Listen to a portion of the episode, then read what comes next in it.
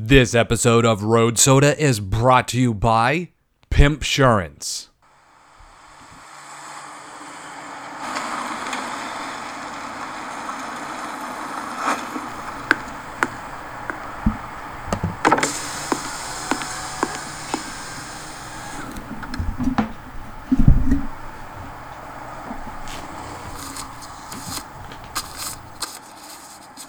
What? What? What the hell is this? You're short two hundred dollars. I'm sorry, Daddy. I was robbed. You've been here before, now you have to start beating her, putting her on her back for days, and not in a good way. It's gonna cost you a fortune. But now Pimpsurance has you covered. You know, I'm still gonna have to beat your ass, baby. He doesn't even have to hold back. Pimpsurance will pay the claim before she's even done crying. How about when my bitches all start syncing up? With our Red Week deductible, your cash will keep flowing too. We also offer 24 7 cornerside assistance with antibiotics and emergency hydration to get your hose back on their knees in no time. Pimpsurance. Don't pimp hose without it.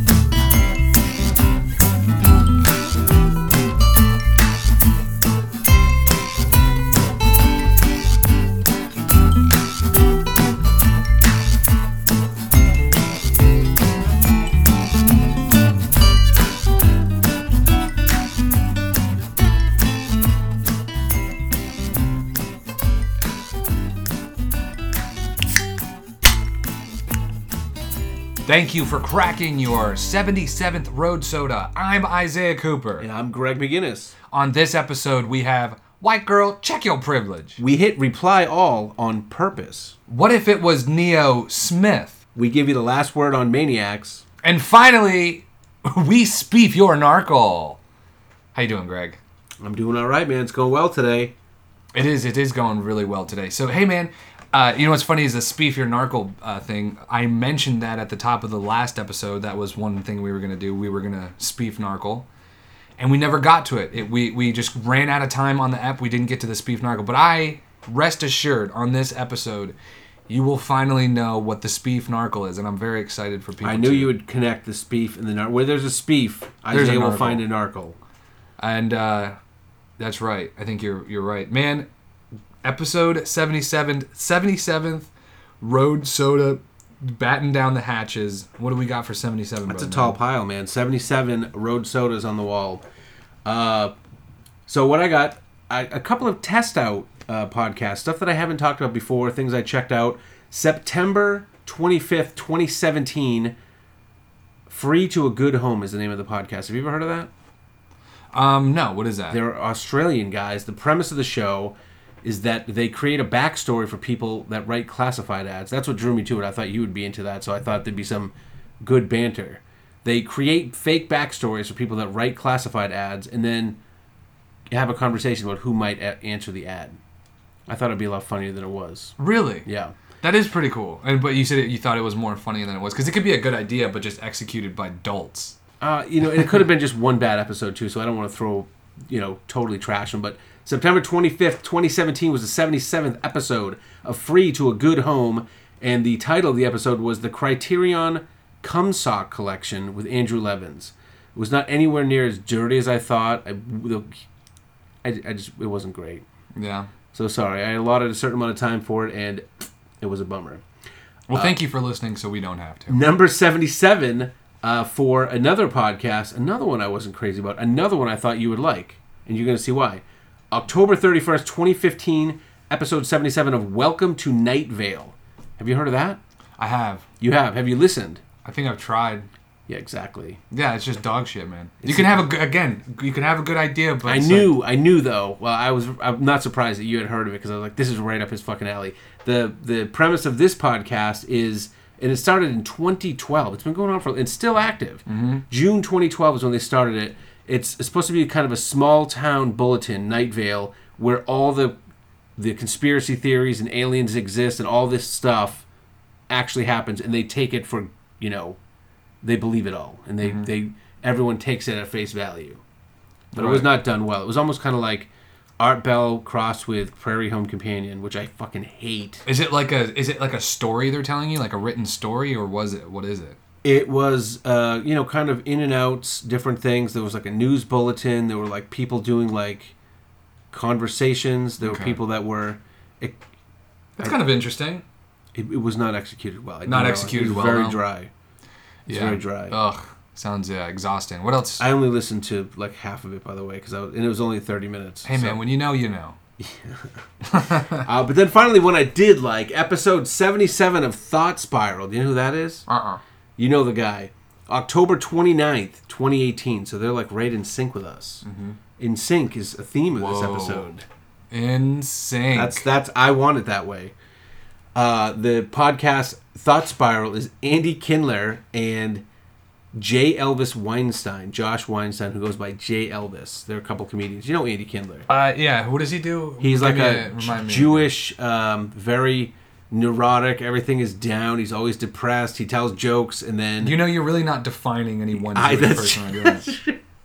well, he's like the quintessential funny, neurotic Jewish guy. You'll recognize his face. Yeah, you Isaiah's looking this picture up right now. I liked it. They talked about, um, you know, Thought Spiral just kind of doesn't have a big theme other than they're just shooting the shit. Cool. But one of the things that came up on that particular app was Andy Kindler had seen. They do a thing where they assign each other a movie, Oh. novel, novel. All these people are just ripping us the fuck off. And uh, the movie they did was Big Lebowski, and I enjoyed listening to Andy Kindler's first thoughts on Big Lebowski. As if he, as in he had never seen it before. He had never seen it. Yeah. Jeez. Have you seen it? I've seen it and uh, yeah. I've never sat down and watched it beginning to end, but I've like been a lot of places. I've seen it on TV a lot. I've been to parties where they're like, Re- you read the back of the DVD. I read, you know, So have you actually seen the movie though? I have, but I've never seen it all consecutively sitting down. But I've seen every scene of the movie from beginning to end.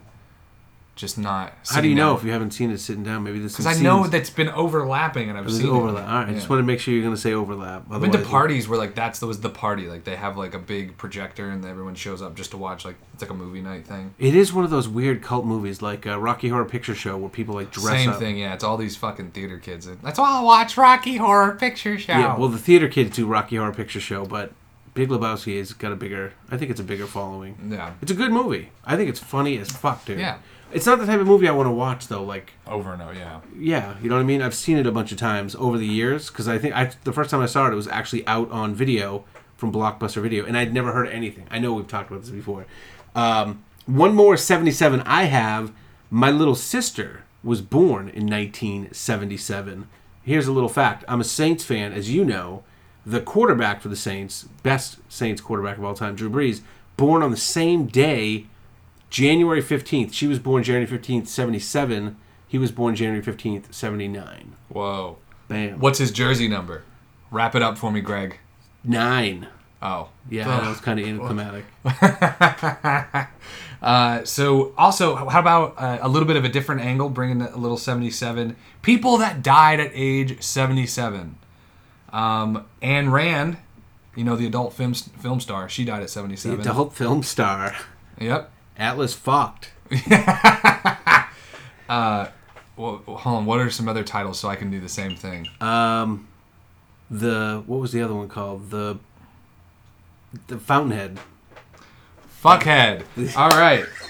Um, so also died at age seventy-seven. James Buchanan, the Florida mayor guy, died at age seventy-seven. James Buchanan, the Yeah. Florida mayor guy. I'm not Yeah. familiar with him. Oh, you. I'm, I, Bath I don't. salts? Did he die from bath, I, bath didn't, salts, I I'm don't assuming? expect you to.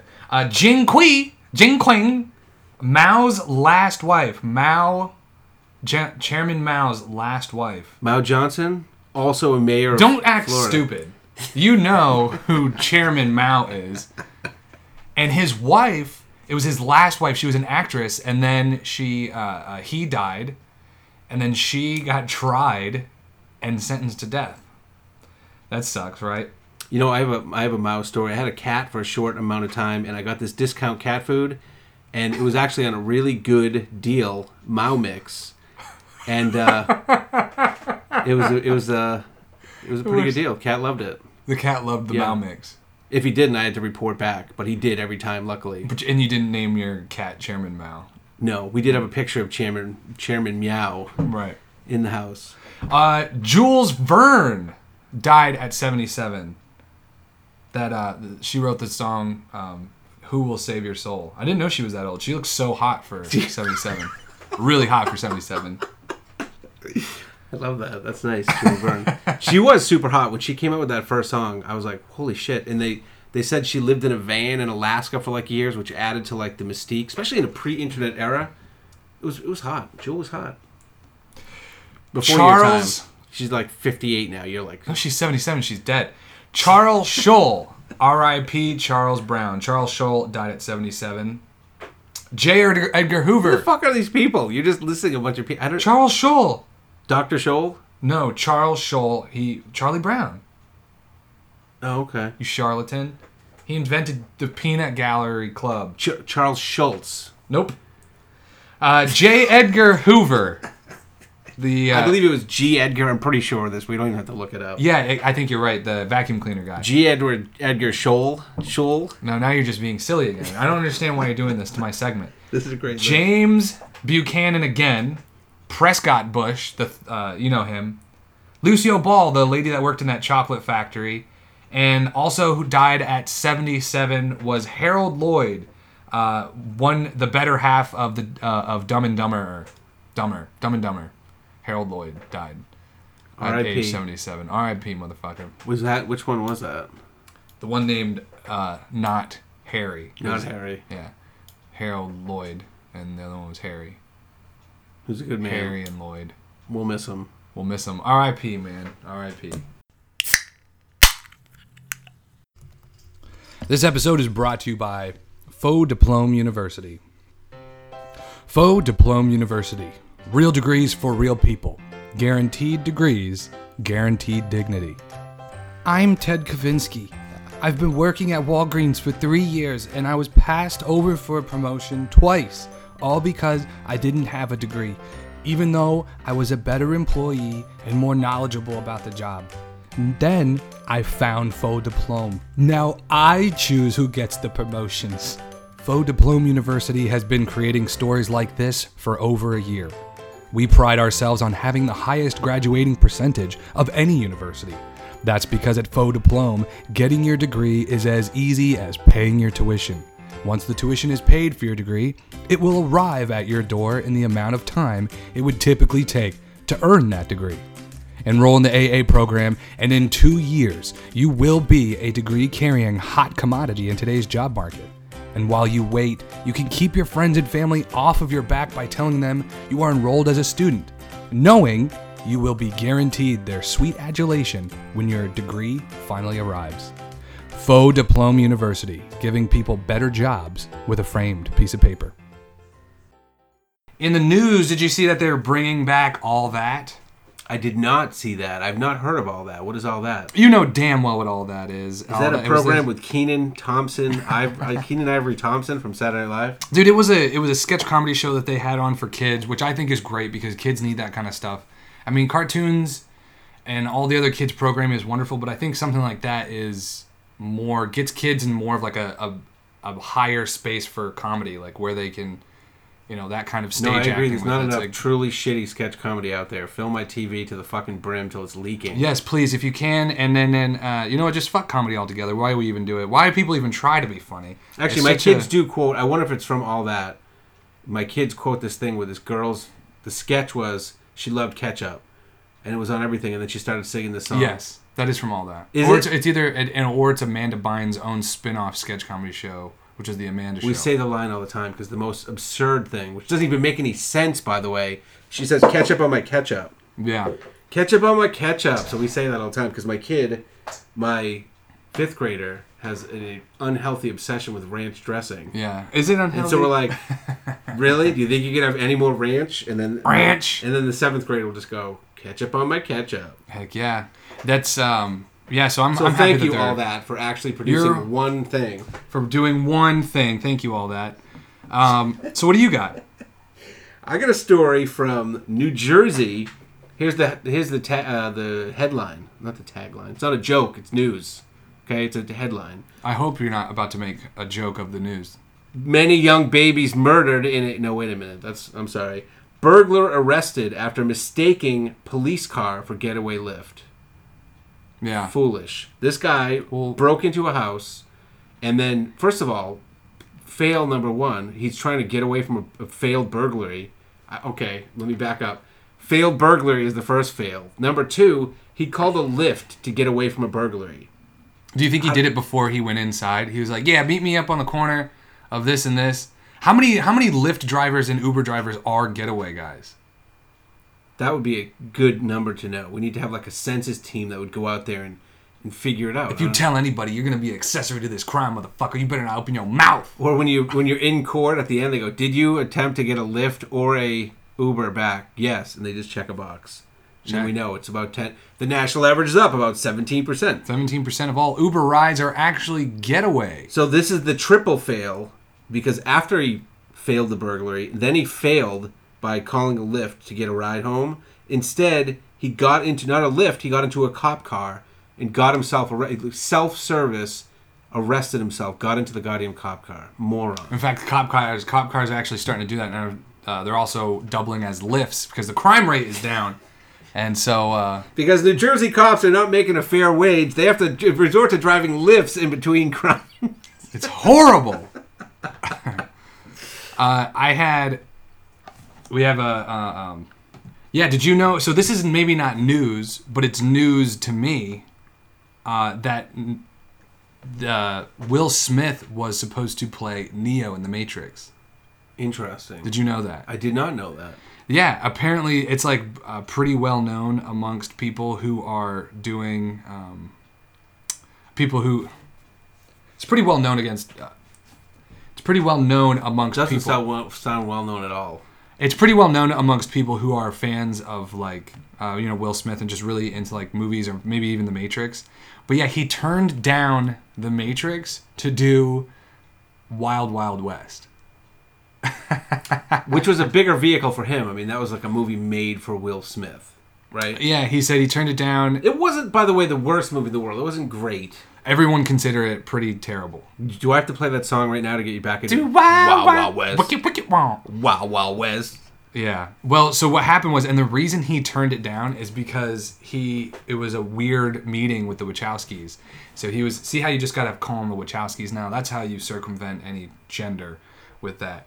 Uh, so he had a meeting with the Wachowskis, and they were like telling him they're like, "Yo, it's gonna be really cool. It's- we're gonna have this bullet time. We're gonna slow the cameras down and all that kind of shit." And it just didn't. He just couldn't get on board with because that was how they were selling the whole thing to him, and they really could not.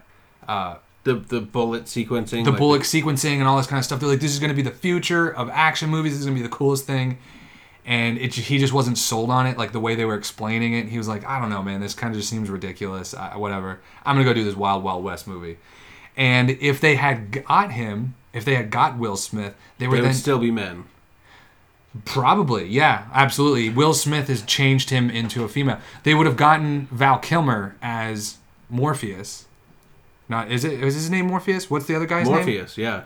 They would've Larry got- Fishburne was playing No, Morpheus. Will Val, Val Kilmer, Greg. So they're gonna they were to they were gonna get so if they had Will Smith, they would have had Val Kilmer. They would have gone after Val Kilmer for him because they can't have two black guys. They can't have one can be one one can be a black guy, but they can't have two black. So gonna have Val Kilmer. Then you have Kevin Hart be, uh, hey, Mr. Anderson, what what the fuck is going on with all this shit? You trying to break up my game? yeah, he was gonna be Agent Smith. Nobody ever would have heard of The Matrix if Val Kilmer was Morpheus. That's like 50% of the movie. That is why, and and so uh, uh, what's his name? Will Smith says, and you know, it's you guys. I did you a favor in a way because that movie would not have been that movie without Morpheus's stoic performance in that role. It was just, or or uh, Laurence Fishburne's performance in that role is just fucking beautiful. And if I was if I was in that movie, he wouldn't have been in it, and, and it would have been a completely different movie. I, we- I would have we- ruined. I would have ruined the Matrix. Is what he said. And we never would have had Wild Wild West 2 if we didn't have Wild Wild West 1. So, We don't have Wild Wild West uh, two. stop crushing my dreams. It's in the works. Go check it out on Spaceballs in 2, The Search for More Money.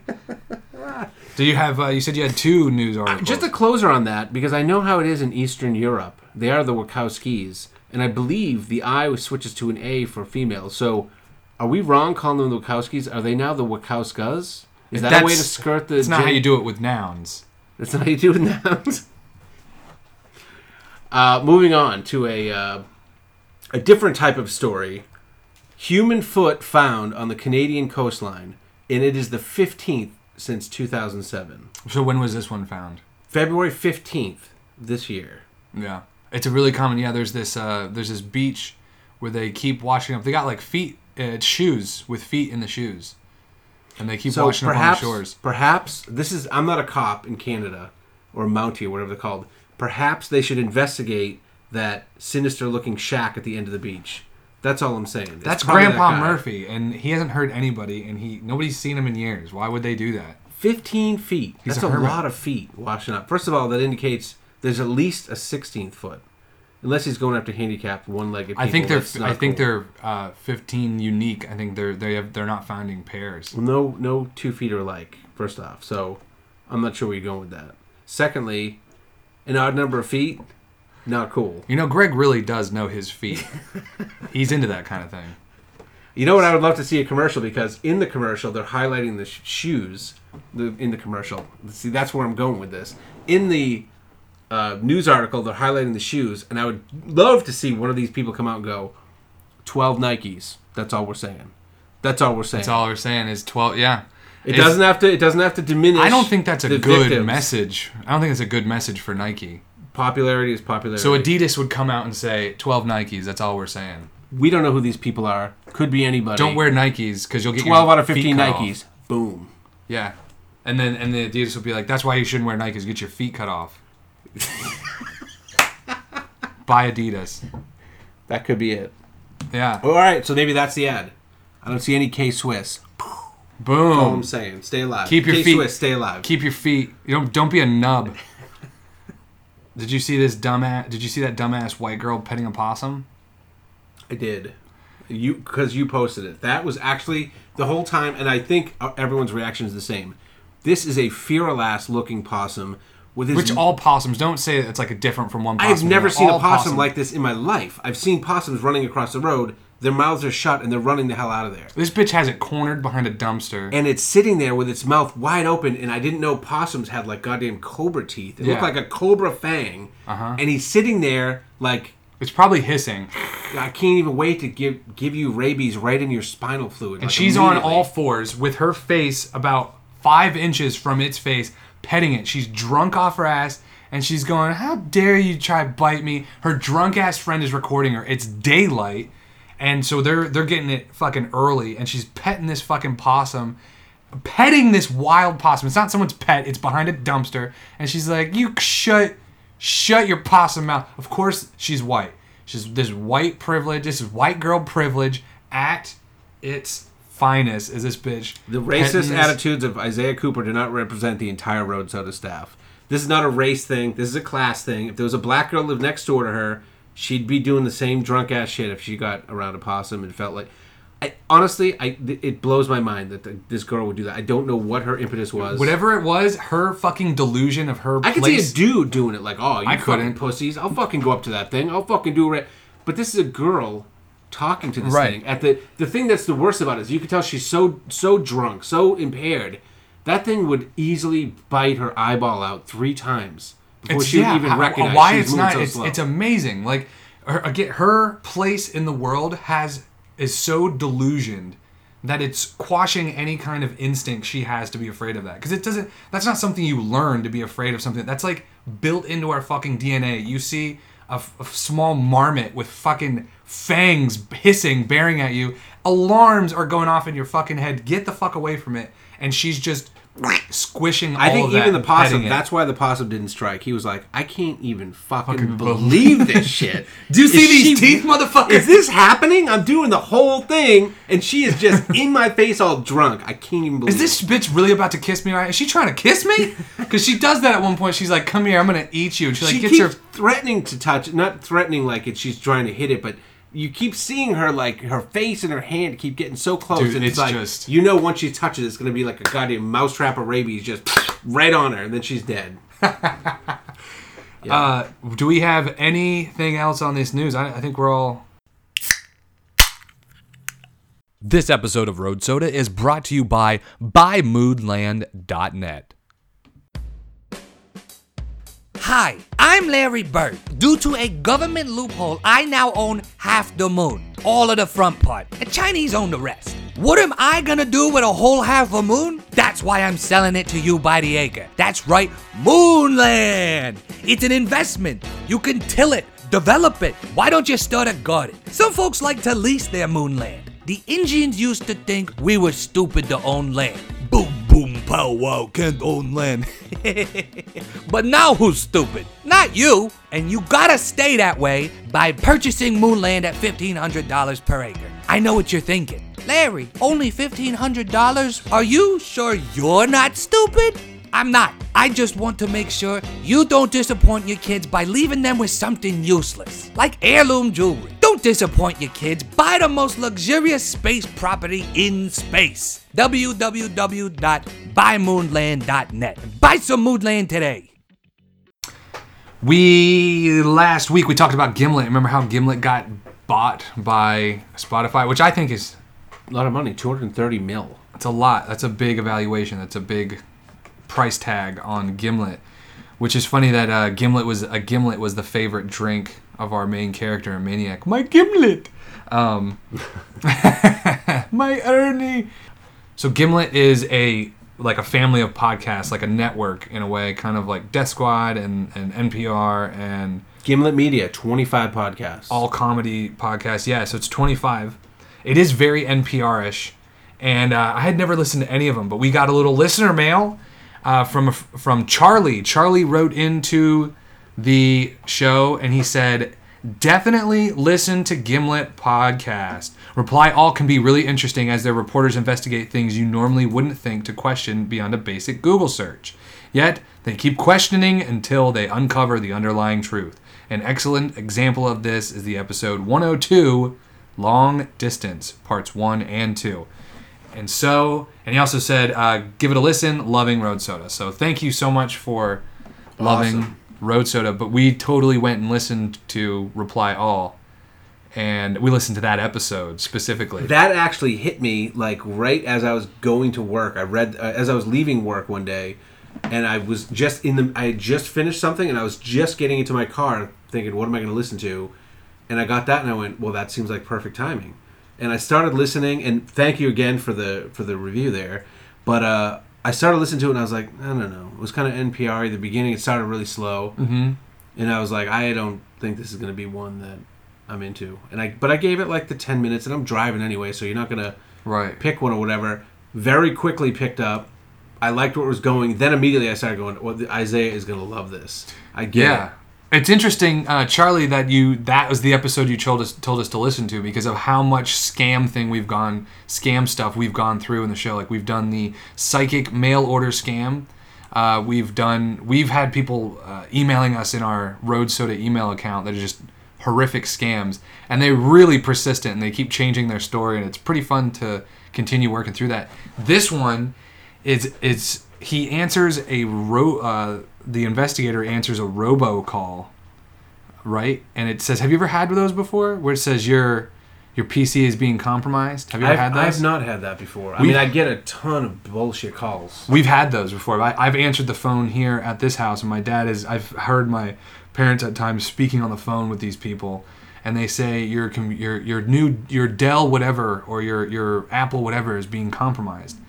Um, you know, press whatever to speak with somebody, and then you you press that button. and Somebody, hello, yes, your your computer's compromised. Okay, okay. Hello, my name is Michael. Yeah, my name is Michael, and I see that your computer is compromised. Okay, and so they go through the whole thing, and but what end up what what what they do is then they take remote access, uh, the remote control of your computer. That was fucking hilarious when they talked about the remote access. So they they remote access and they just open up the the com- have you open up your, your, command, command, window. Yeah, and then they remote. Well, no, they remote. That's right. They remote. Then they open up the command pro- prompt. Then they minimize it so they can. Fuck so you can't It. see what they're typing up. And then when they reopen it, they they've typed something like your computer has been compromised. Apple software very bad. Or Yeah, whatever. they just type it in, and because obviously the people that this is going to work on, that is only going to amp it up. The people that it's not going to work, that's not going to make or break it for anyone. But it is going to amp it up for someone mm-hmm. that's like, I don't know, this thing, honey, seems like it's bad. What have you been doing on the computer? Where's Bobby? right. and then Exactly. they amp it up. and people s- spend. You know, what was the the amount was like It four was hundred like bucks. yeah, two three hundred bucks. So then you they go see you have a and when really there's they just typed it in, they just made it up, and then it comes up, and then they go see you have a Trojan in your computer, and then they uh, they go okay, well what do we do now? And he goes, well give us you know you have to buy this protection software and we'll install it on your computer. and they have these phony bullshit sites where actually so we're, we're kind of going to go out of order for a second but they said the impetus for this this thing actually was they had some technician tools or websites or whatever to help people with like pc slowdown and it wasn't business wasn't working enough is what they've gathered mm-hmm. and then they said well fuck it let's just freak people out so that they have to come to our site let's just do that and then they probably stopped even doing much with the fucking actual site because Right. these people are idiots anyway and they're never going to know what's going on to actually use the service. So let's just focus on the fucking scam. Let's just keep scamming them. fucking So pricks. yeah, it was. It did take place over in. Uh, so they said ninety percent of all that scam stuff happens in.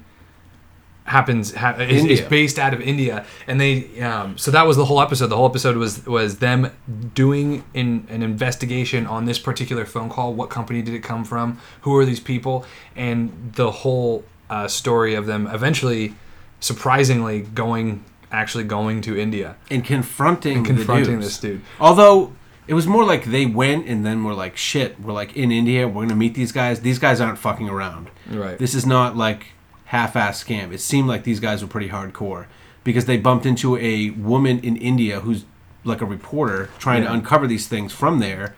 And she she saw some things where she was like, "This seems even more." Yeah, these guys are next level shit. She, Yeah, like- she did. She's like the one who did the the original write up on this stuff. Like made this huge article in some huge publication over in India, and um, The New York Indian Times, I believe. Yeah. So called. she's she, yeah okay.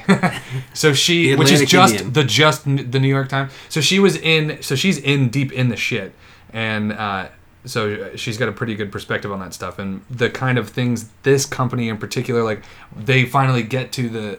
It's it's kind of a long long-winded way to explain it. I'm not going to explain it, but just the aspects that the things that they were the hoops they were jumping through to make it look like they weren't a business like being they were actually in operation during certain hours but they had the gates down and everything to make it look like it was closed and uh those yeah she was like I love the the angle that she found to get in was they still have to hire people to to work on the scam. So she applied to an ad. yeah when they got there they couldn't find the address to the place. Yeah. they couldn't they could not find the address to to the place and the guys wouldn't give it to them. The guys were telling them it's closed down. You don't have to worry. No more buddy. Don't worry. It's closed. It's, we don't do it no more.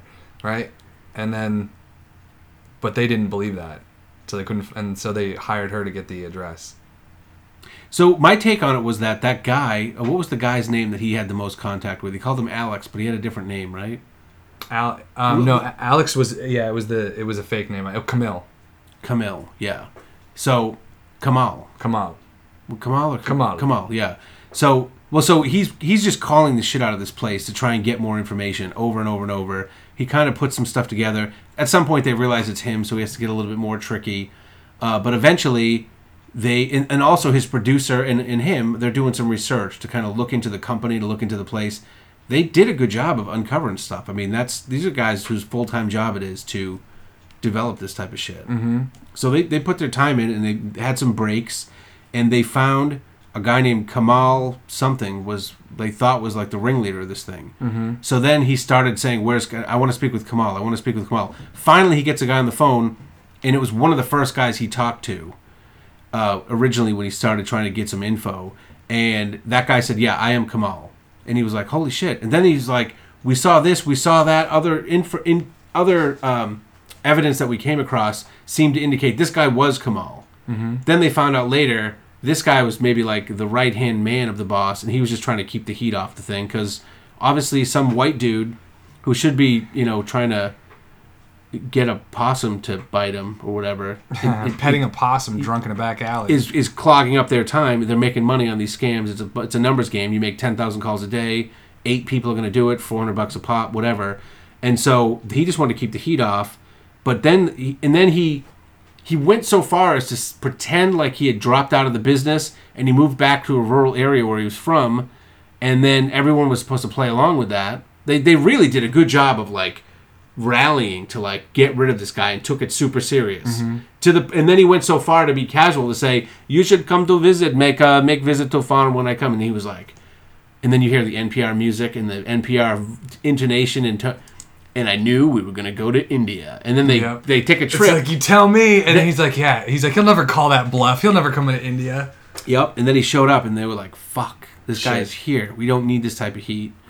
And um, then they looked around. It was very easy to deflect these guys because at the end of the day, they weren't Kojak and fucking Magnum PI. Now they're They like kind of schlubby white guys from New York who complain and bitch about being in another country, and they're like, it was It, rem- hot. it reminded me of how I would be in India because they were like the producer, uh, the producer, and the main guy went, and the other guy stayed back. The other voice guy stayed back. Mm-hmm. So the producer guy is like telling the third guy how this guy was. He was like, he was kind of a bitch. Yeah. He was like, we had to go back to the Starbucks every 30 minutes because the guy was like not able to deal with it. And I was like, yeah, that would be me, dude. I'm not fucking out there like sweating my balls. up. But he was ragging on the guy at such a granular level. It was awesome. He was like, he can't even like walk around. He was like kept tripping over stumbling shit. and fucking awesome. It, this podcast, we we've kind of ruined this episode for you, maybe. yeah, we ruined it. But it is very, it was very interesting. I definitely will listen to more. Actually, I think there's some really cool, interesting, uh, fun parts to it that we didn't talk about that I think you would really enjoy. Like Yeah, little, little kind of totally funny ruined it. things. Yeah, we, I think you you you could still listen to it and get a lot out of it. But it was a good. I think it's a good podcast, and thank you for for the recommendation. It's obviously a much bigger podcast. We understand now why Spotify bought the whole network of Gimlet if they're trying to become like this big podcast producer, not just a host or a directory, which is fucking genius. The fact that Spotify is doing this because uh, Apple Podcast isn't doing this. None of these other people are doing this. They and they are wanting to be the Netflix of podcasts. So that's what they're gonna start doing is is giving tools and supporting the creators as well, so they can become like a network. What I think is genius. But you said something about recommending a couple of podcasts Ye- yes. You know what? I did want to recommend a couple. Uh, there was one. Um, hold on a sec here. I think I was gonna mention before. It was a country podcast, country music podcast, which was like, I'm not- Cool. I'm, right. Let's do it. I know, but the the, the singer songwriter David Allan Coe was kind of a bigger name in the '70s for country. His son Tyler Mahan Coe has this podcast. He started it last year to decent fanfare. It, it didn't wasn't like a slow start thing. Like the New Yorker did an article. Like if you're not watching listening to this, you should be like a month into the thing. And so he's done like I don't know twenty some some odd episodes. It's very well researched, very informative. He picks one angle of something to do with country music. Whether I, I love the mix of it of he's talking about the music to the point where he was explaining like what overtones. you are. almost like country music when you listen to this guy talk about it. you almost want to listen to country. he music. builds it as if you like country, you'll definitely like this stuff. But if you don't like country, come listen. And the it was recommended to me by a couple of people, and I got into it. and I was like, he is really good. The one he does, I, I was just recommending this specific one to you. The one he does about the Louvin brothers. Mm-hmm. It's a '50s country band, two dudes that came out of dirt poor poverty, and like, who cares? Dude, turn it on. This fucking guy sucks you the fucking. It's awesome. I definitely re- recommend Cocaine and Rhinestones. I'm gonna listen to Cocaine and Rhinestones and bring it back and talk about it. And then I also wanted to. There was one What episode is it called? Um, it was the Louvin brothers. The Louvin Brothers, Cocaine and Rhinestone. Cocaine and Rhinestones the Louvin podcast. brothers. The Louvin brothers app. Uh, but I honestly suggest starting from the beginning because they're all pretty fucking good, well researched, and just fun stuff. And he just sucks you in. And then um, I had talked recently about guys we fucked with those two comedians. I've listened to a couple of them now. It's a good podcast. I enjoy that. I'll be listening to that regularly. I listened to one where they had Fran Drescher as their guest, and I know she's much older now and kind of off to the side or whatever. That's pretty. It's still a pretty big pull. And they're like traveling comedians. They're super open. Like for me, I, it's like awkward how open they are about their sex lives and their like what they did yesterday or what they've been doing or whatever. And like you know, it's funny. They're talking about like their boyfriends and stuff, and like bringing it right into the bedroom and all that. It, that's the most interesting part to me is how truly transparent these two women are. they're, with their lives, they're comedians. They're out there. Yeah, girls shouldn't be talking that openly. I mean, God, it's, It's not going to help you get husbands it's being really whores like that. fucking gross. No, it's it's a fun podcast. I think you like it. And then one last I want to mention, which is done now, which I didn't know. If I say the name Lisa Ann to you, what does that mean? Do you know who Lisa Ann is? Is that a porn star? Yes, Was she on? It Uh, was- She's it got was- her own podcast. she had her own podcast. In in Vagina, which is that what it's called? no Vagina Icing, Vagina Monologues. Icing my pounded box is what it should have been Icing called. My but Pounded instead, she went with the Lisa Ann Experience, which pisses me off. I just looked at it today because It's I wanted actually to a bring Joe it up. Rogan spinoff. It's a Joe Rogan spin The Joe Rogan Experience. She she she will help you get your vaginal performance up ten percent. Just a couple of pills, free sample. Call in now. The Lisa Ann Experience only did fifty five eps. It ended in December, and I was gonna mention go back to the beginning of the catalog, like the first eight or ten eps, but for some reason only like the last twelve are still available, which is wicked annoying. Why does that happen? Is it that big of a deal to host an extra thirty episodes? It just depends on where or how she was hosting it. Is she hosting it in her filthy vagina? Is that why she had? I such think limited there's space? more space in her vagina for, for than 55 Touche. episodes. Greg. Touche. For whatever reason, and I never listened to any of the back, but I listened to like the first ten. One of my favorite things from any of the ten that I listened to was she had she had porn stars come on as her guests, and she was talking about how difficult life can be for a porn star before she's going to do like a hardcore anal shoot.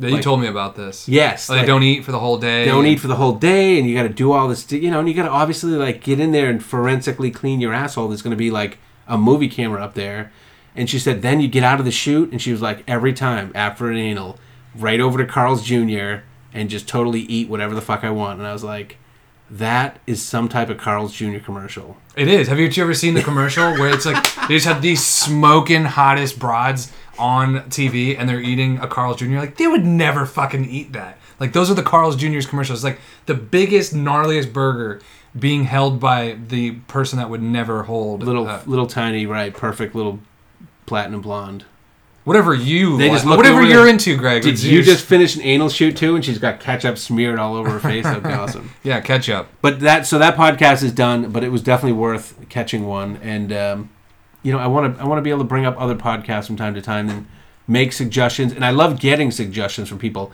Uh, obviously charlie's was awesome. That hit right on the on the head. And we've gotten others. And uh, you know please keep sending them in and we'll help Absolutely, Property. and uh, yeah, from we're of course all, from time to time always going to try to find these smaller podcasts more in the pool where we are to tell you guys about. Because who the fuck else is going to find those? But if you have any of those suggestions, send them to roadsodamail at gmail.com. roadsodamail at gmail.com This episode of Road Soda is brought to you by Tits and Grits, the breakfast serving strip club. Tits and Grits! When the bar shut down, we open up everything.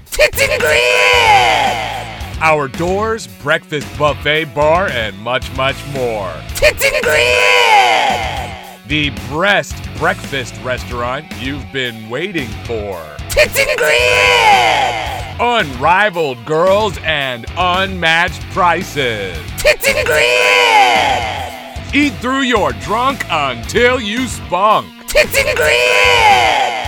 The only thing that can make a titty bar better is bacon. Tits and grits! Every morning from 2 to noon. We'll see you there. Tits and grits! I was doing a little uh, research, or not research. I was doing some editing and things for the podcast, and I was putting stuff together for our sponsors. You know, the sponsors give us notes, and they give us reads, and they give us music to do it. they give us samples They give us samples, yeah. So we have to, yeah, oh yeah, tits and grits, baby. So what happened was I got this tits and grits read, and I ha- now have to build and make the tits and grits ad, and I got to do this whole thing for Popco, you know. And so I'm online and I'm, I'm just researching tits and grits, and and uh, tits and grits. Popco bought the Popco bought the strip club Tits and Grits. It went out of business, and so it was just wide open territory. They went in and they bought it. So I was looking it up. I wanted to see what the old strip club looked like. So I was googling Tits and Grits. It was just to- called grits. I remember it, and I was like, "You guys put tits in there," and they went, "What? Are you, are you the fucking pro?" Are you the pro? And here they are. They're out of business. What the They're fuck do I know, right? Just grits. No one even knew there was tits in But there. you're talking about just grits. Oh, you're right. I'm talking about the other one. Just, grits. It I'm was- talking was right about the, strip club that it, that was in Charlotte, North Carolina, called Tits and Grits. It did. It opened up. I was thinking of just grits. which Just is- Grits. which was different. It was a strip have club. Betty did. But I said people keep coming and asking for breakfast, and they see naked chicks and they run out. I'm like, you guys got it all wrong. They didn't fucking listen to They me. They just didn't get it. I think it was just bad branding. Um, so, so the the strip club, it was you know breakfast. You would come in. They didn't serve any alcohol or anything, but it was a strip club. And so as soon as the bars closed, you you would go to uh, Tits and Grits, and you'd have a breakfast buffet, just drunk as shit, and you would just sober up and watch you know titty dancers and eat. Because Because that's what you want. You want a naked chick shaking her bush right in your face while you're cutting into a fucking eggs Benedict. Eggs Benedict. the only thing that can make you Drunken, by the way. Yes. And so I'm, I'm so I'm looking up just I'm, I'm searching through and I and somehow I found uh, I, I see this picture right and I'm gonna show Greg the picture I'm gonna post all of this uh, along with the show so on the Facebook page. So if you want to follow us on the Facebook page it's at Road Soda Podcast and then that way you can see what I'm seeing what we're seeing. But I just see this picture. It's like a weird cartoony kind of drawing and I was like oh it looks like when I saw this picture, I go, someone in like high school who's just learning how to do this kind of art made a picture of themselves, right? Like semi realistic. It's not terrible. Better than I could do. It's just but really simplistic lines to make like a self portrait. The guy's wearing aviators and a green shirt and kind of got Harry's little, uh, like just some white guy, I guess. I don't know. And now, see, it would be the next level, I think, if that dude was doing a self portrait. Because sometimes people know how to do those lines to make a person. Well, he's. I don't think. Yeah, I, I don't think he's making like a self portrait, but he took a picture of himself and he was like practicing with whatever style this is by making by turning that, picture. Because I'm thinking maybe that even could be a guy that just knows how to make lines that look like a person, and it just happens to be the same round looking dude over and over and over. Over again. and over, it's just like the If, same if he- drawing. he if- always if that makes. actually from a picture, I have much more respect for the artist because that, that's easily someone that could have just fucked with lines. well, I'm gonna tell you this. I'm going to tell you this right now. We're not going to answer that question at all. I'm going to tell you what that question. the question. is, is tits or grits. in fact, in fact, Depends on what time of day it is. That's the answer. I'm gonna.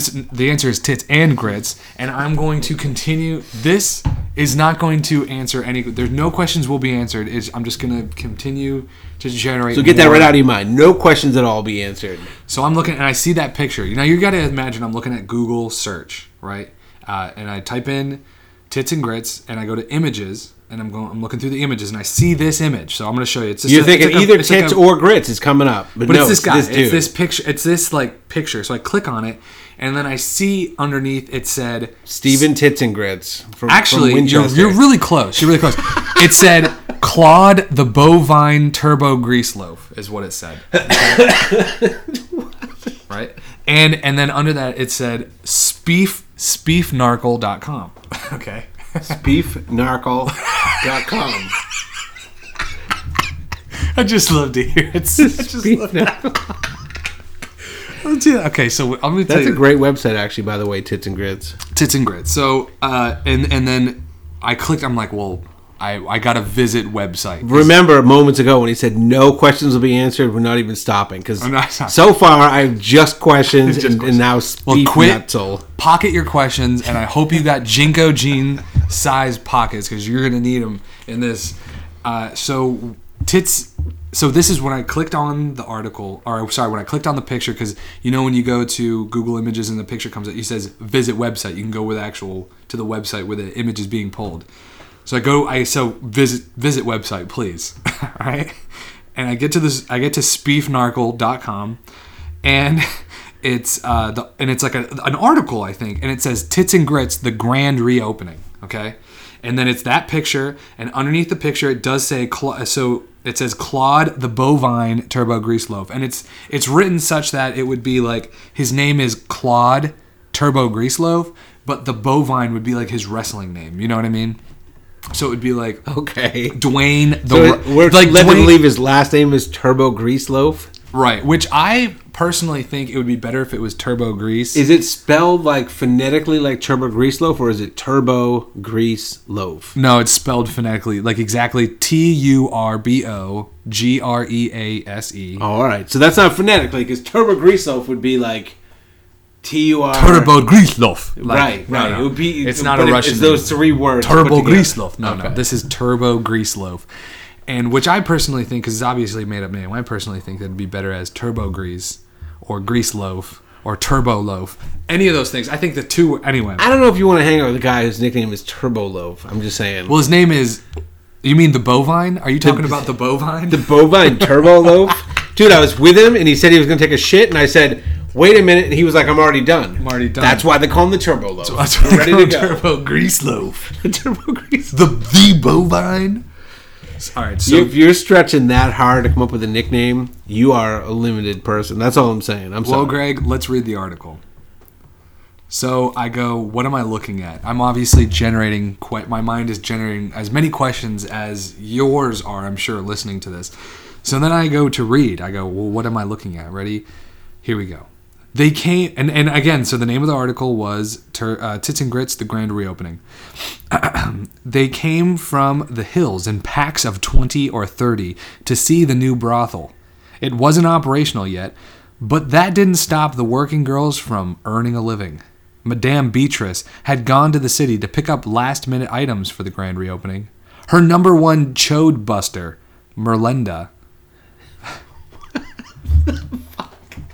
chode buster. Put that in your vernacular. When I want to If you- bust you a know what- I check for the Turbo Loaf. Merelda is the number one chode buster. And uh, Merelda was busy testing the reinforced beds with the local carpenter, Pud Boyle. His name is Pud Boyle.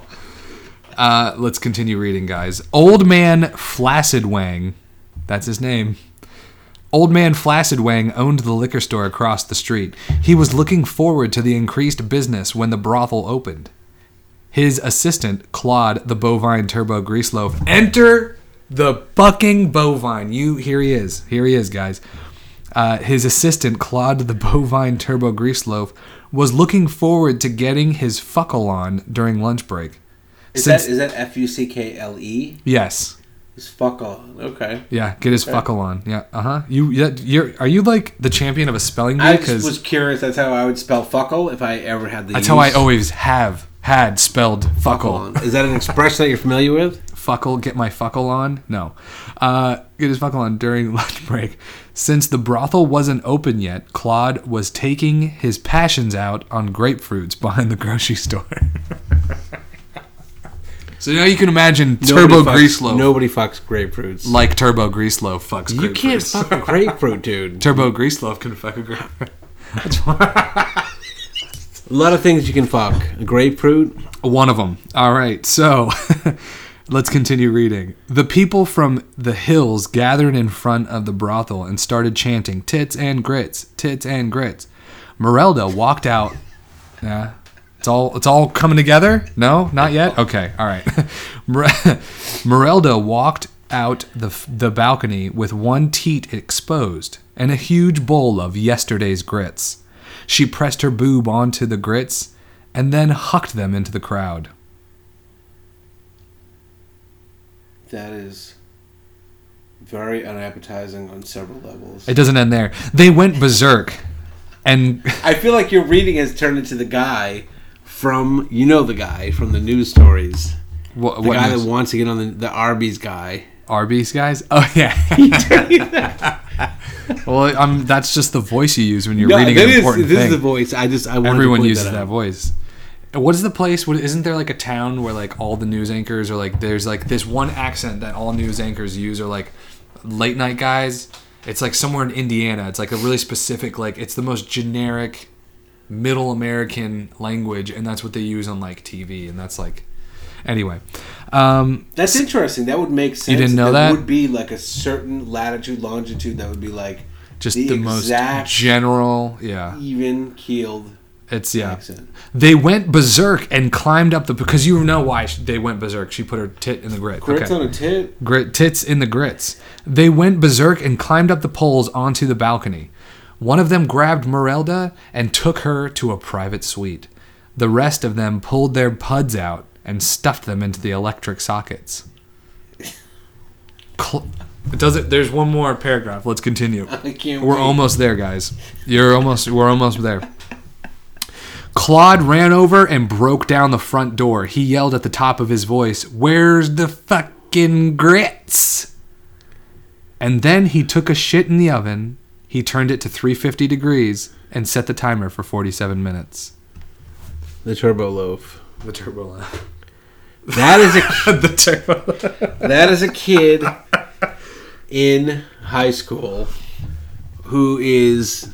I'm gonna exactly tell you who this kid is. Wait, what? Do you, who? What kid is? Kid in high school. Wait, who? the- Who? What kid is? The author of that Author web article. Okay. Yes. Ready for this? I love to hear. I love to know what you. Because if you think for a second my investigation stopped with the end of that article, you're out of your fucking. I can't even wanna- wait to get it corroborated. that is a kid, 17 or 18, who lived near Tits and Grits. When they closed, this article was spawned because he has no idea what the fuck is going on at a place called Tits and Grits. Clearly, with that synopsis of events, the kid has no fucking idea. I was. It made me think of Steve Carell from the 40 Year Old Virgin when they were like, "You know what tits feel like?" It's like, "Oh, they were like hot bags of sand." Yeah, like bags of sand. bags And that Bags of kid, sand. that kid is a English major. English major. He was an English major Okay. within a 20 minute drive of Tits and Grits. Okay. I don't think he ever set foot on the property. And you're talking about the guy that wrote this. The guy that wrote that, Claude. Oh, you think it's Claude? You think the guy that works at the liquor store across the street? No, is I think author. whoever the author was, I don't know what his exact name was. I imagine Claude because the the Google Bovine. search brought him up. His name was Bobby because- Tits and Grits. Right. Well, the article was called "Tits and Grits: The Grand Reopening," and All so right, that's so maybe why the- that's and why then it the, came And up. then the photo attached to the art to this article, this story, was a picture of Claude the bovine, turbo grease loaf. I don't think the kid was no, because the kid is a high school kid. He doesn't want to put himself out there. So that picture Is not him. is not him. Okay. Okay. That's his imagination, maybe of who he would be If he was if he the was turbo grease old loaf, enough and he was in there. and he worked at a liquor store, fucking grapefruits, waiting for Tits and Grits to reopen. Yes. Now corroborate my story. You tell me what is what did the research turn up? what did the research turn up? So I start surfing around on this website, all right, and it's a bunch of articles like this one. I didn't read anymore. I immediately went because I thought that it might have been like a podcast because I saw things that said it might be a podcast, and I was like, interesting. And then I went, I was like, well, what it just what is speefnarkle.com? Right? That is a great name, by the way. it is. really fucking shitty. It's great. it's no it's no two words that makes up a fucking word and it's really fun to say. So i start surfing around on this thing and it's like these people these it's a, and, and it's just a website. Reverend speef narkle is dedicated to just making great content whether it makes you uh, here i'll you know what? Oh, you're gonna go to speefnarkle.com, the landing I'm gonna page. I'm gonna go to their to their landing their landing page here. We're gonna look at speefnarkle.com from from the inside. I'm gonna tell you. I'm gonna go to their about page for you. Okay. I imagine, by the way, this page has not been updated since 2015. Is that is that what your the That's date? guess. That's your okay. That's your date. All right. January 2016, January 20. Oh, you upped it. December 2015. So I can Okay, so you're right on the edge. You're a gambling, man. I tell. I know why you're doing that. I'm still in 2015 on the better half. Ready? Speef Narkle is dedicated to creating original, mind blasting entertainment for normal people like you and me. With the massive influx of bland cookie cutter product being churned out by other mainstream channels, Speef Narkle's mission to create truly original material that is both funny and thought provoking is like a breath of fresh tang blast in land ma- to the land mammals who demand quality entertainment. We are constantly driven by our motto. If it doesn't make you want to maul your ball sack to shreds or crap your lungs out laughing, then it's not worth viewing. So that's the kind of stuff that we're right. That definitely sounds like the, exactly the guy I was mentioning. It does. So- I don't know about exactly. Speef Narkle was founded in 1997 by Reverend All right, Narkle. I, I guess I, if I'd known when Tits and Grits had actually closed down, So maybe that would have given me a better. So then I found out that the, I'm I- then I found out that they had a YouTube channel. Oh yeah, you're on it. You're on Speef Narco. Oh, I'm locked into this beef narcle now. then I found out they had a YouTube channel, right? And so I went. To, 2014, they do have a podcast. so I didn't get to I didn't get to listen because I went right to video. I te- I need video. They have videos uploaded on their YouTube channel that are 12 years old. 12 years old and have 300 views and I'm watching them, right? I'm watching a video that's 12 years old and has 300 fucking views and I'm like Wow, I there's something you said for the. there's something fucking- to Isn't that just I was like I was like who am I going to connect with? Who am I going to go out and find who's like Hey, have you seen that Speef Narkle Mustache 47 video? what are you fucking talking about? It's, it's Mustache What, 47. what do you think of the videos? What was? Tell me about the video. As jarring and as fucking sporadic and out of your skull as the article I just read you. It's a group of guys who have to be like in their early 20s, ranging to their fucking 40s, who have this like group, this weird group where they're making videos and they're writing these articles and I guess doing a podcast up to up to 2014. They're from North Carolina, obviously, right near where Tits and Grits closed down. I do. You're really latched onto this, like he, as if he, it's as if it's out of the the realm of possibility that he just combined the two words. That's true. own. Look at the. You're right. The archive is like from 2003 to 2012, 14. of Holy articles. Yeah, I think these guys. So the reason I know, dude, I watched one. They have this video, these this series called uh, Mustache Forty Seven, right? Where it's it's like this. It's supposed to be this this like show kind of thing that takes place. You got you got fucking Turbo Greaseloaf up. I see, huh?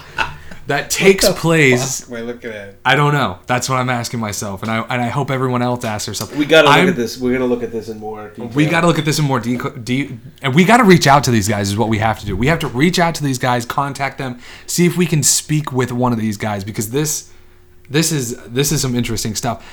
So they have this this show right on, um, YouTube. on YouTube, and, they, and like they yeah they so it's like 12 years old and they're posting. What's the show called? ep- It's called Mustache 47 Mustache 47. and they made like seven episodes and it's about it's about these beings that are living in like in a mustache right that's the, as much as i can gather but then as also while watching all these guys there it's it's so erratic and surreal like the kind of thing they're going to almost like a, a um almost like a tim and eric kind of thing but also like just even more strange like there's i'm pretty sure they're high on some like lsd or mushrooms or something because Even one the point, guy running the camera is like, at one point, they showed the close up of these guys' faces, and they had saucer dish fucking pupils, and I'm like, yeah, these guys are fucking out of their mind. There- there's no fucking way. There's no fucking way. They're not on fucking mushrooms right now or something. So, but then, then in one episode, in walks this guy, and it's like some of the lowest, like it's stuff that I used to make in middle school and high school with my friends. Just you know, you- no you- offense, Speefnarkle.com. no, uh, exp- no, exp- no, exactly. No offense, dude. You, That's the not grind- a shot at all. As much as it might sound like a shot through your fucking mushroom pupil fucking enhanced fucking situation. But honest, to be honest, it probably did something to what they were doing. It probably made it like it probably gave it that extra edge. But dude, this guy comes in and he's like a good actor. It's really strange. And he's you can tell he's like he's got to be one of the guy's dads or like someone they know from a bar or something, but he's like definitely older and he comes in and he's probably there's no way they have a script right now. There's no fucking way. He's just going off the cuff. Like he knows what he's supposed to be saying in the general direction and he's just saying it, but he's fucking selling it. He's supposed to be like the precinct, like head of the precinct with the mustache. And he's like, "Guys, we're cutting back." And like he's he's like good at acting. But it's also in the face of like the the weirdest shit I've ever seen. Like I don't know what I'm looking at. I have no idea.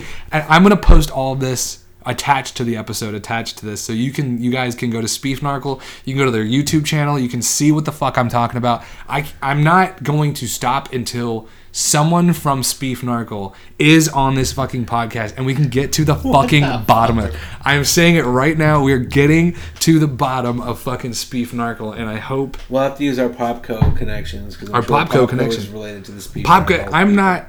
I'm not not positive that Popco doesn't also run Speefnarkle is what I'm trying to say. So, yeah. Speed Narkle.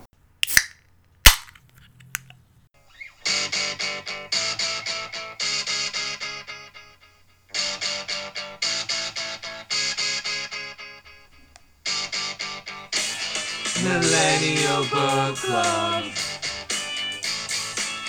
Millennial Book Club.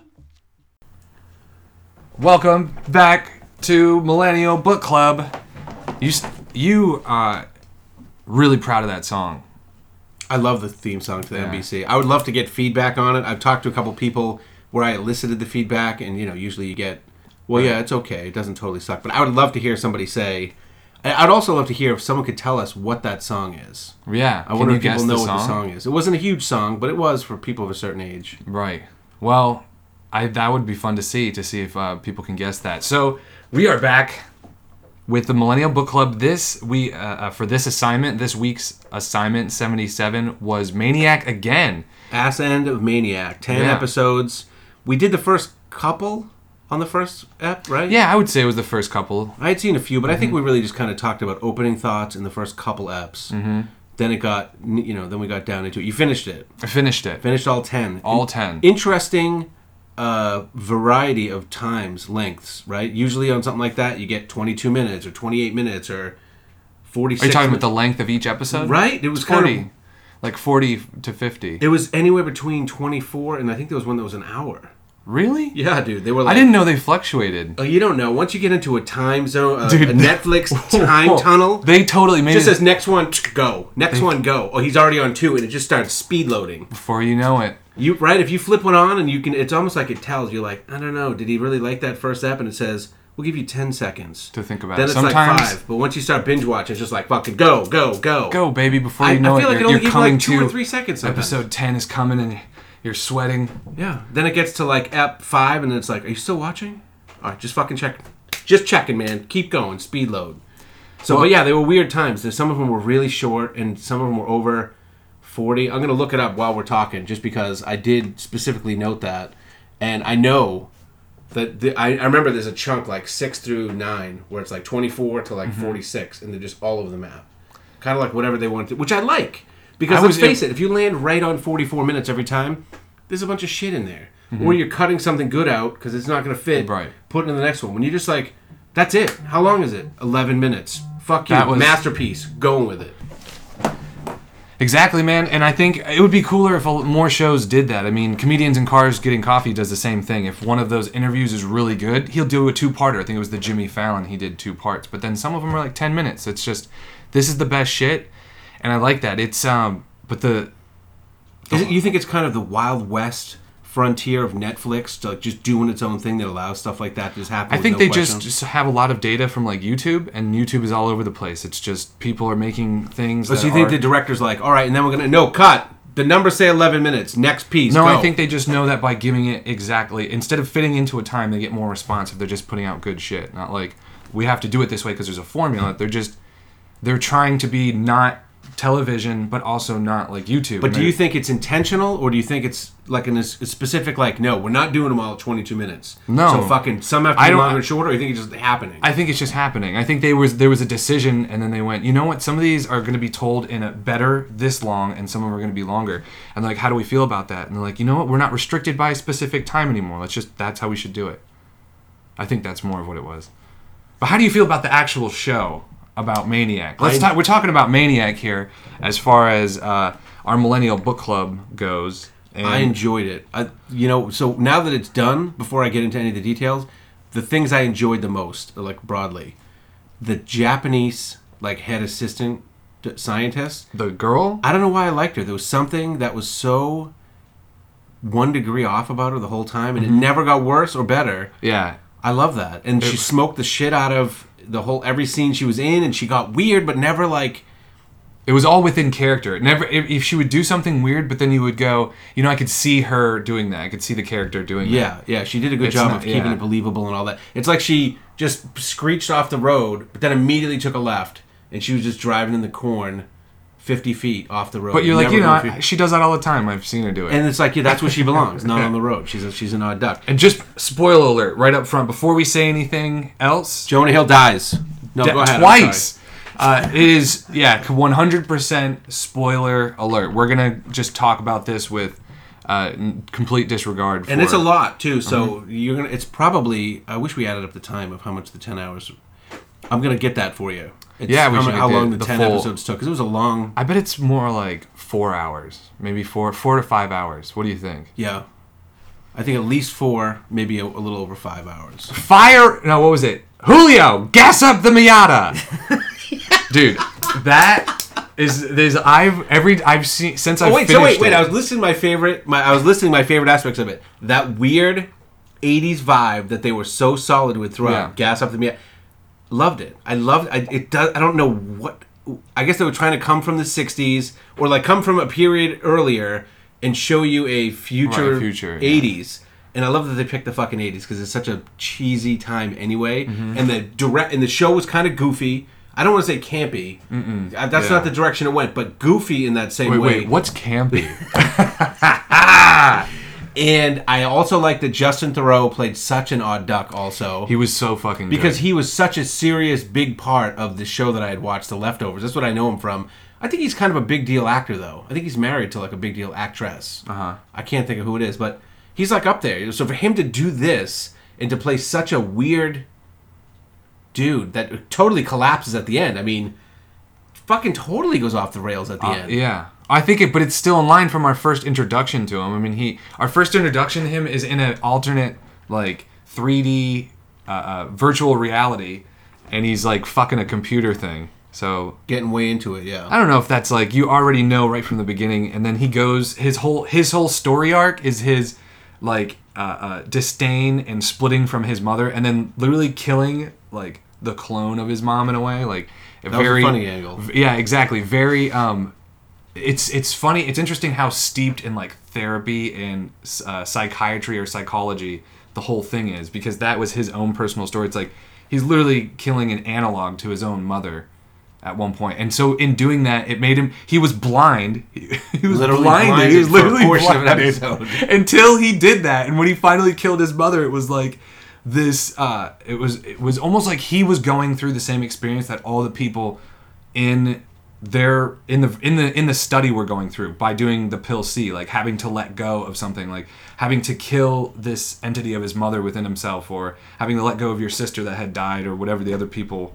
Well, absolutely. I think his character was supposed to be a parallel to what they were doing because the A, Exactly. B, and P, C pill. Right. A was to identify what your issues were. B was to help you establish ways to Mm-hmm. maybe beat them, and then C is the confrontation where you put those strategies into place and you're supposed to move forward. And it Right. worked for some of the people, and for him, it did also because he killed his mother. He that. killed his mother, but he wasn't in any kind of reality virtual. I I think that was really really interesting that he was mirroring his own story arc was mirroring everyone else's story arc. Yeah, I liked it. It was entertaining. I loved the variety of the situations that they found themselves Mm-hmm. in. Some of them were, were not my favorite, like the one where they were in the seance house. And I he- thought that I liked that one. you like that one? Yeah. Because I like that one because the uh, the Frankenstein thing with like the crystals coming off his neck was Robert the doctor.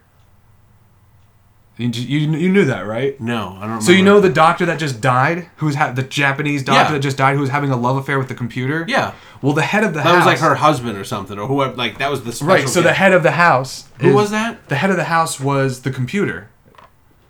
Right. Like head of the house was the computer, and she Right. was in love with with the with that doctor, but he had died. So oh, in Oh, this right, reality, Japanese doctor that in this died. reality, she was like this seance person. She like was keeping him alive, and she's like, "Who's that?" And she's like, "It's so." She's like, "Who's that?" She's like, "It's so hard to keep the things we've lost." Right. And he's like.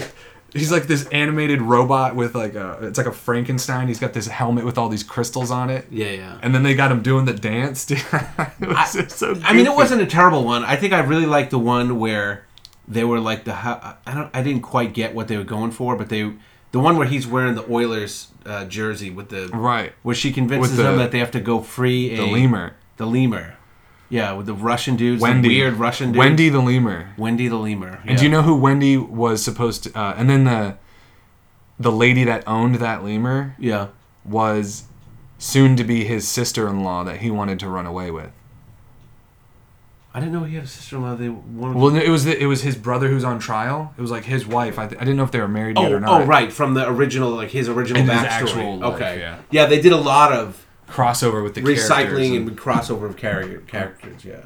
and- it's just like Cloud Atlas, you know. It, it had a little Cloud Atlas thing going on, you know, but I liked it. I thought it was well done. They never forgot that they were trying to be entertaining, mm-hmm. and I think they stuck to a pretty interesting. They stuck to a pretty interesting um, formula of make it funny and just keep it goofy and light, and keep it moving. You know, and the fact that they could do whatever length episode they wanted definitely helps with that because they don't have to like land on 22. We need one more scene and then this before we can land. They were just like, fuck it. And the stories were so absurd and crazy. It wasn't like a typical something comes up, what's this what's the resolution? It gets resolved. It was just like throw a bunch of shit at you and then bam. We could just have them die at any time and that can restart an app. It was so fucking great, man. It, yeah, all wheat, no chaff. That's what I prefer. All wheat, no chaff. I could say um, that. I could definitely say it was all wheat, no chaff. But yeah, I and I I really I really really loved the silliness of it. You know, that was something that was really because I love serious movies, but like all of li- but all of life isn't just completely serious or sad or anything. But to have that all within one movie, not you know have those funny break that doesn't like take away from the rest, but just still makes you laugh. like in a it's- like in a scene where like someone's dying of like some Lou Gehrig's and they're in a hospital bed. You just want to see the doctor come in and be like, "Hey, I'm- oh!" and he just falls on some marbles. right, just a pratfall That's life, a pratfall. Here and there, And then Like- everyone laughs, and then they're like, "Oh, "All right, now can we get back to the serious death drama?" I'm with you on that. and then he tries to get up and he slips again. Whoa, whoa, whoa, whoa!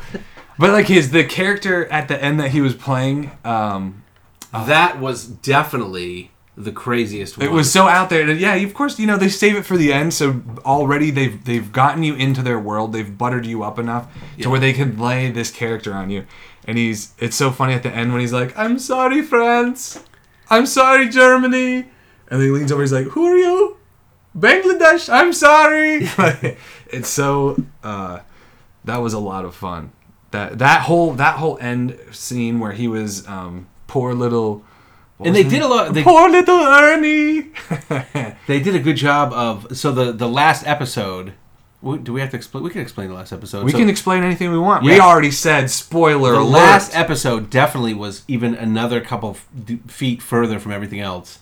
The episode starts with this guy in a big room filled with like delegates from nations around the world. It's Jonah Hill. Mm-hmm. He has this crazy accent that's like a infinitely foolish accent, which Yeah. very funny. I almost couldn't even understand him. Like when you were just saying, "Who are you, Bangla?" I was like, I don't even know what the fuck he's saying. I got the gist. right, but I when he couldn't was quit. saying all the.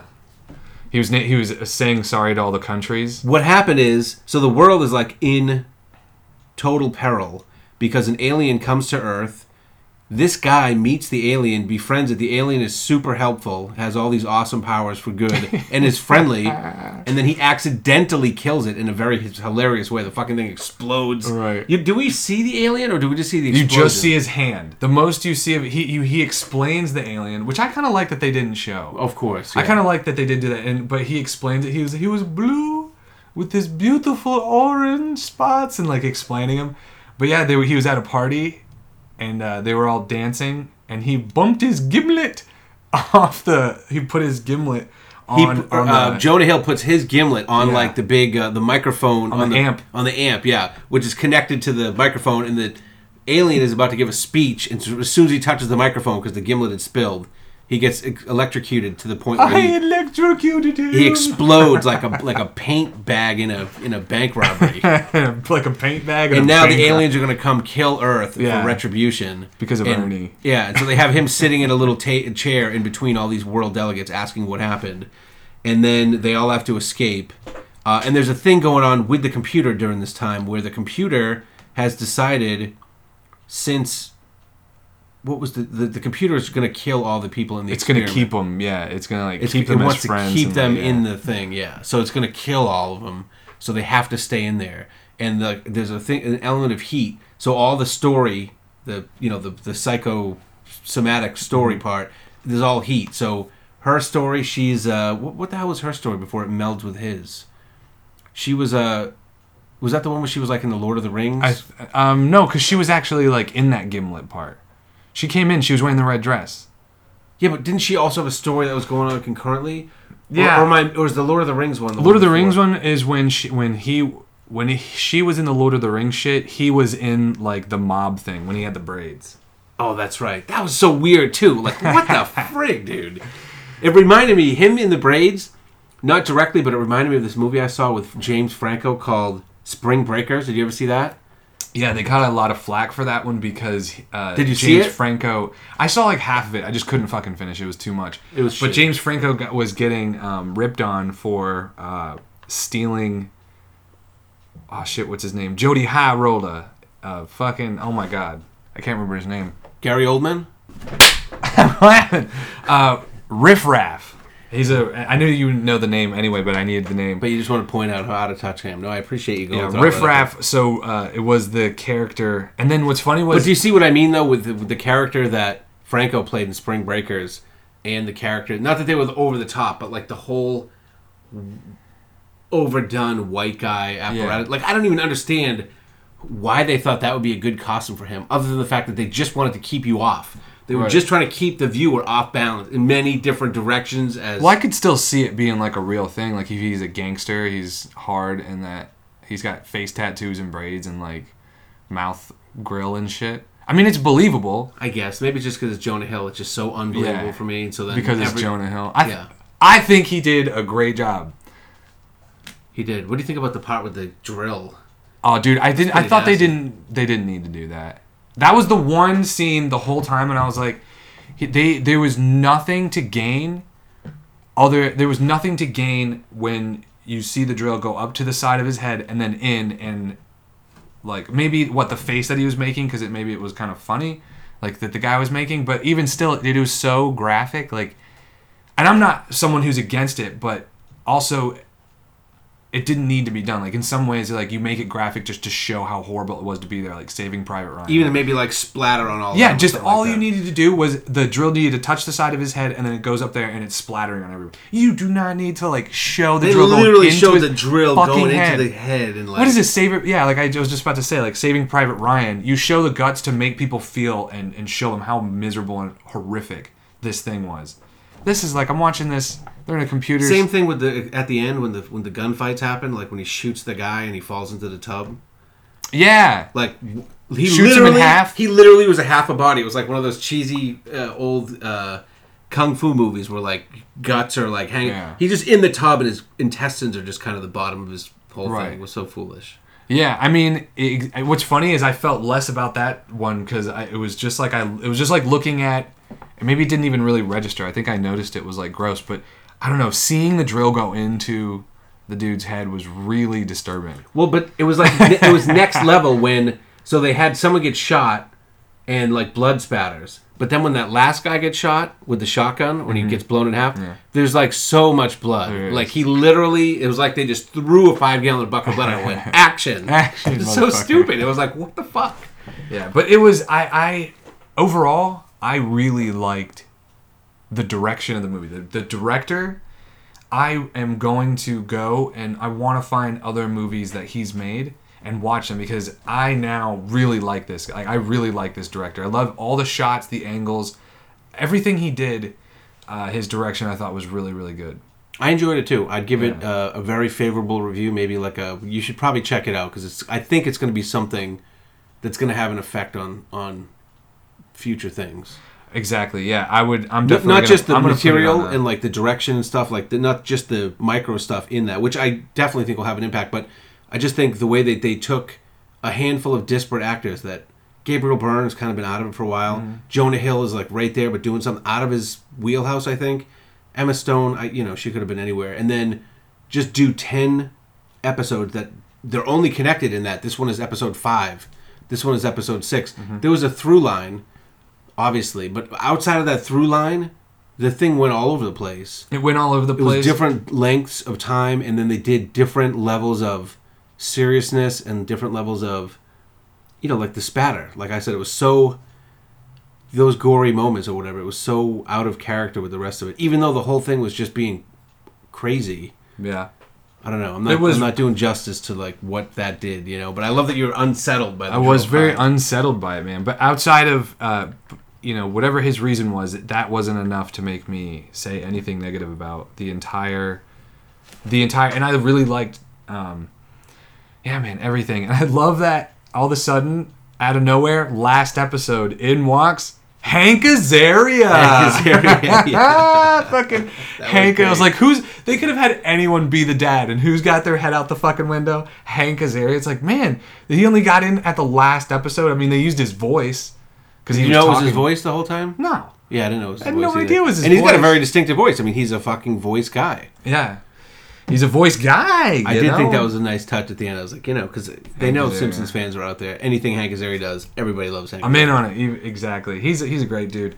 So, um, our next Millennial Book Club assignment.